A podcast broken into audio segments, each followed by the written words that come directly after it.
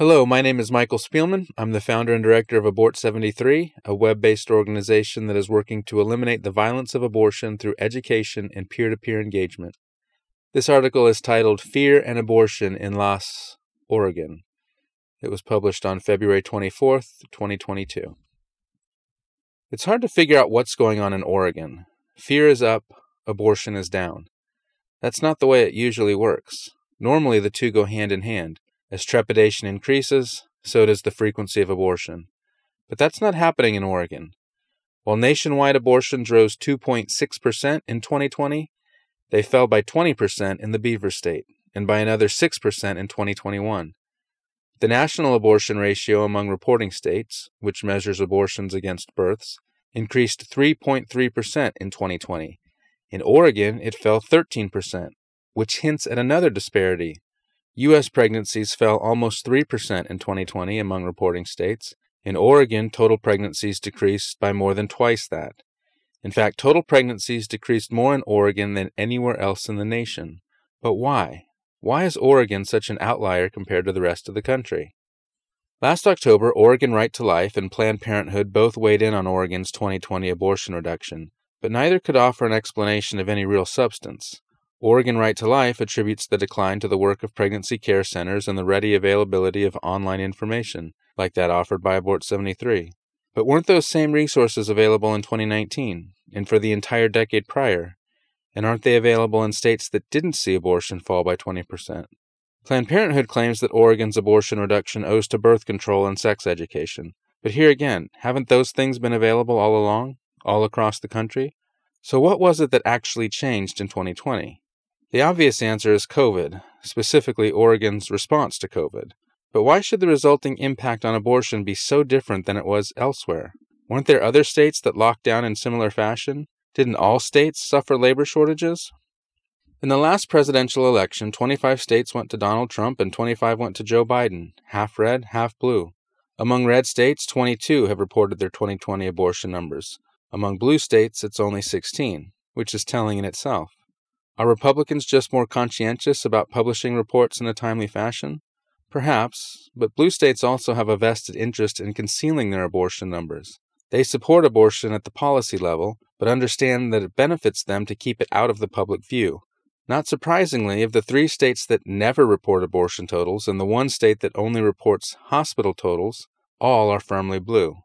All four champion abortion and pay for it with public funds. Among blue states that have reported, 11, or 69%, saw their abortion ratio increase. Among red states, a near identical 68% saw an increase. Overall, the abortion ratio rose 2.8% in blue states and 4% in red.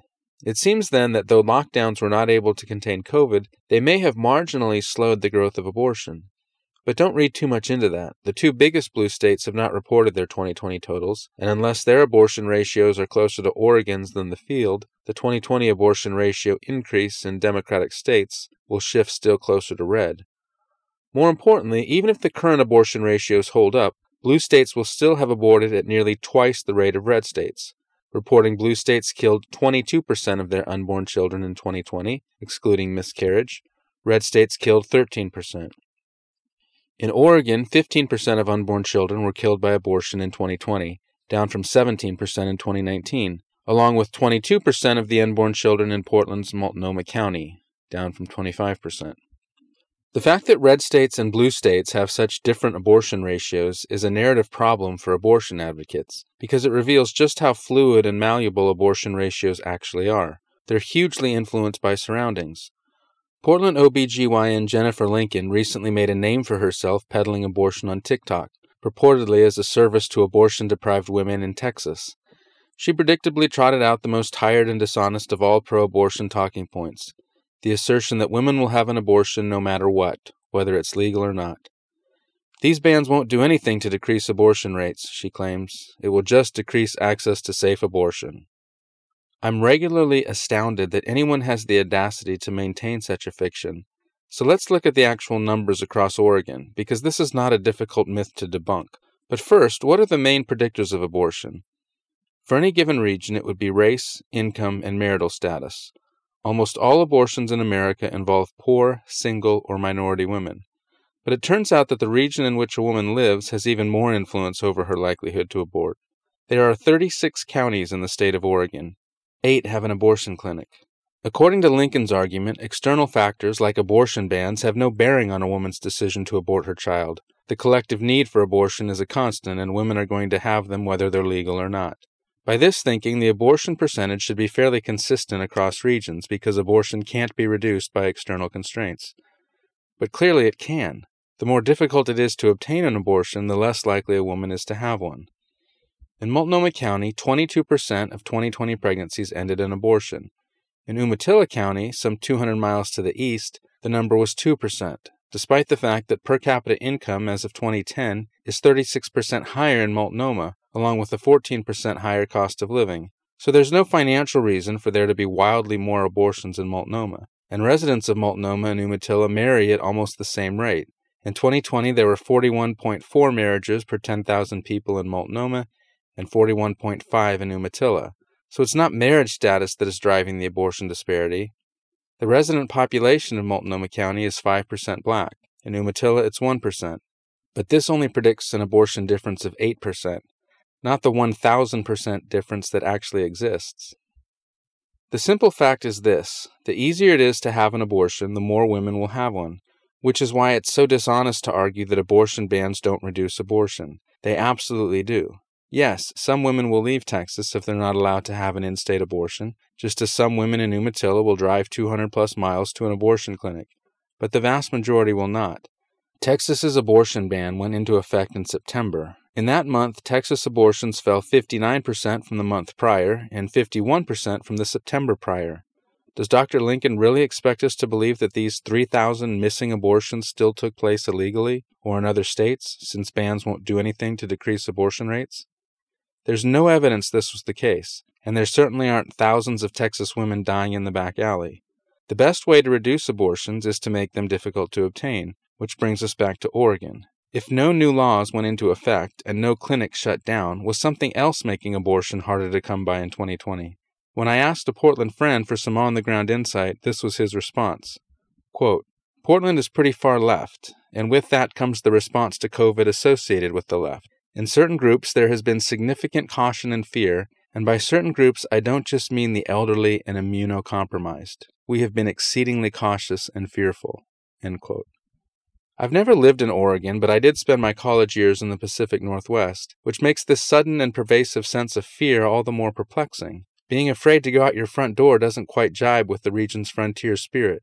Isn't the PNW all about rugged, untamed land and rugged, untamed individuals? Whatever happened to taking risks and seeking adventure? Go west, young man.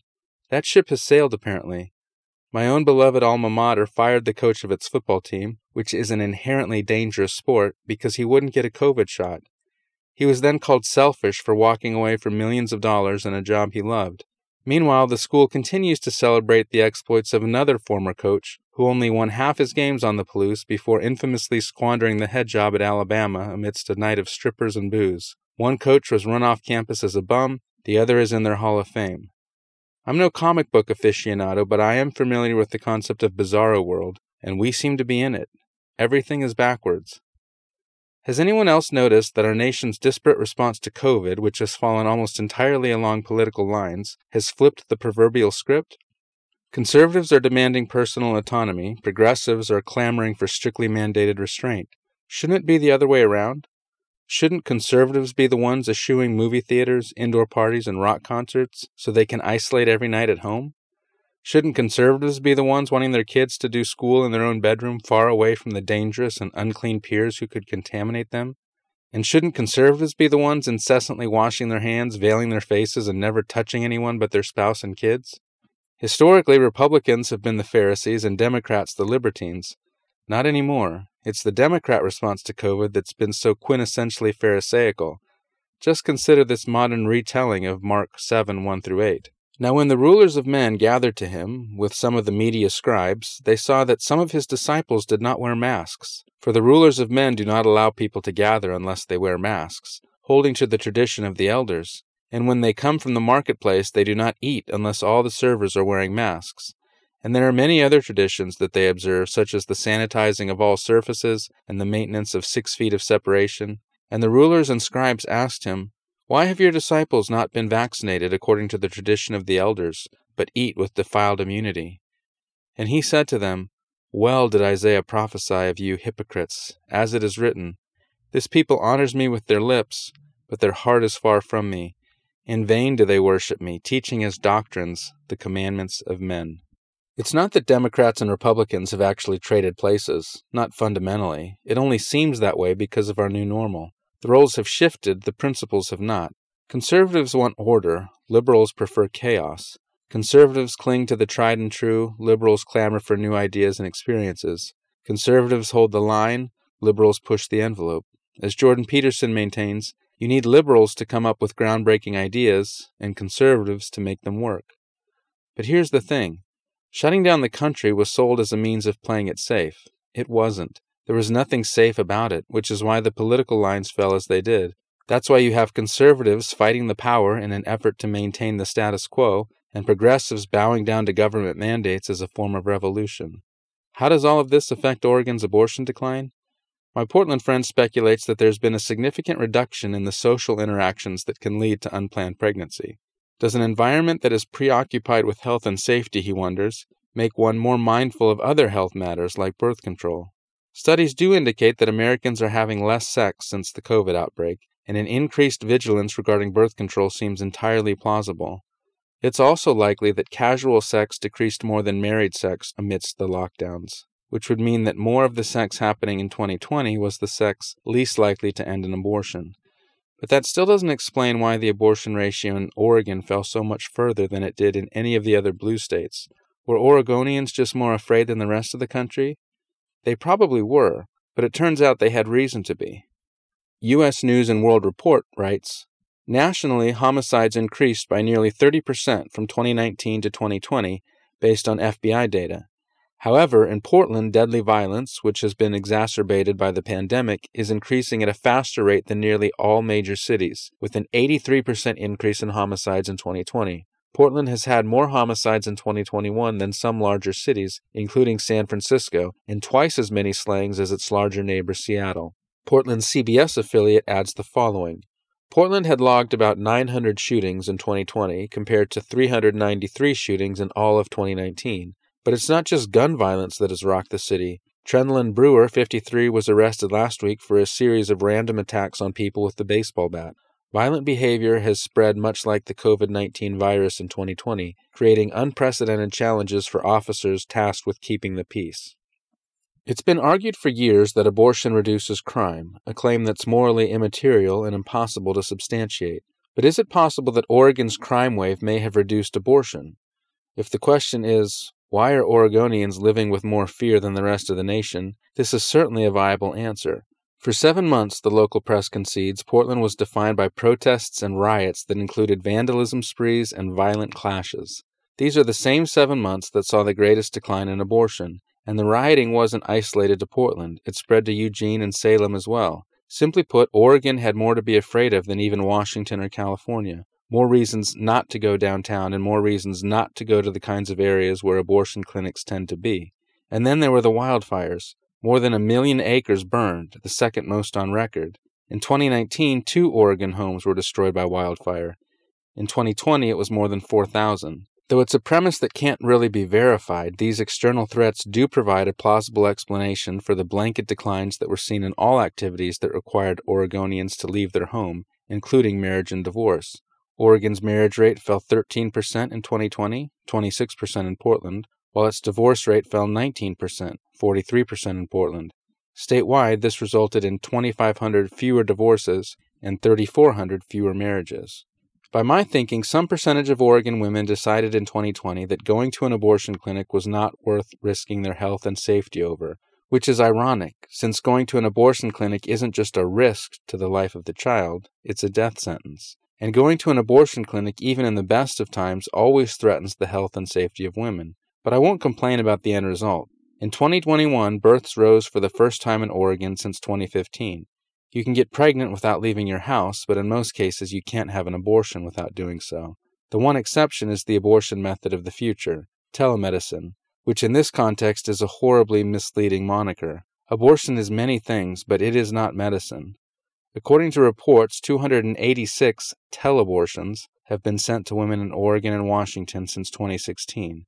Medical abortions are counted in annual state totals. I can't tell if teleabortions are included as well.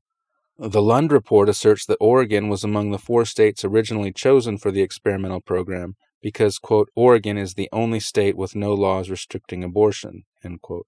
This is the described experience of a teleabortion for one Oregon woman. Quote, when Selena called the Eugene Planned Parenthood to ask about abortion options, they did not have available appointments for weeks. For an in person abortion, she would have had to travel the two hours to Portland. Instead, she had her telemedicine appointments and calls while sitting in her garage in the early mornings while her kids were still asleep.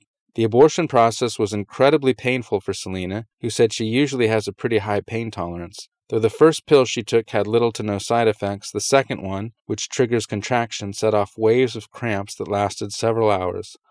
On the phone with Planned Parenthood, she was told to expect to pass large blood clots, but was not prepared for the intensity of the pain or the amount of bleeding she experienced. I was pretty much inconsolable, she said. Teleabortion has now expanded to 16 states and seems a financial dream for Planned Parenthood, which can now sell abortions without having to employ an unsavory abortionist, without having to ever see the aborting woman in person, without having to be liable for having her on the premises, and without having to console her after she flushes her baby down the toilet. Planned Parenthood is currently the only provider of teleabortion in Oregon and Washington, which should help them corner the market on abortion even further. CBS reports that nearly a third of all independent abortion providers have either closed or stopped providing the procedure in the past five years. Meanwhile, Planned Parenthood, with hundreds of millions of dollars in government largesse, continues to scoop up market share. Planned Parenthood provides about 37% of abortions in the country, CBS tells us. Private physicians' offices account for a measly 3%. So, where does all this leave us? That's still a tough question to answer. But I'm inclined to conclude that women in Oregon faced an assortment of unexpected and unprecedented abortion deterrents in 2020 that were unique to their state, leading to a reduction in abortion that was unmatched among blue states. It's also possible that precisely because of these collective threats to existence itself, more Oregon women simply looked for meaning in the bearing of children.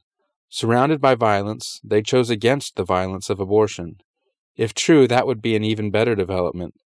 To date, only two states saw a more significant abortion decline in 2020 than Oregon. They are Oklahoma and South Dakota, and they managed to do it without making people too afraid to leave their homes. I suppose my next task is to figure out how. Thank you for listening to Fear and Abortion in Las, Oregon. The text version of this article is available on the Abort 73 website and the Abort 73 Substack, including links to all relevant source material. To be notified whenever new content is posted, please subscribe to the free Abort 73 Substack or follow us on Apple or Spotify. To make a tax-free donation, visit abort73.com/donate.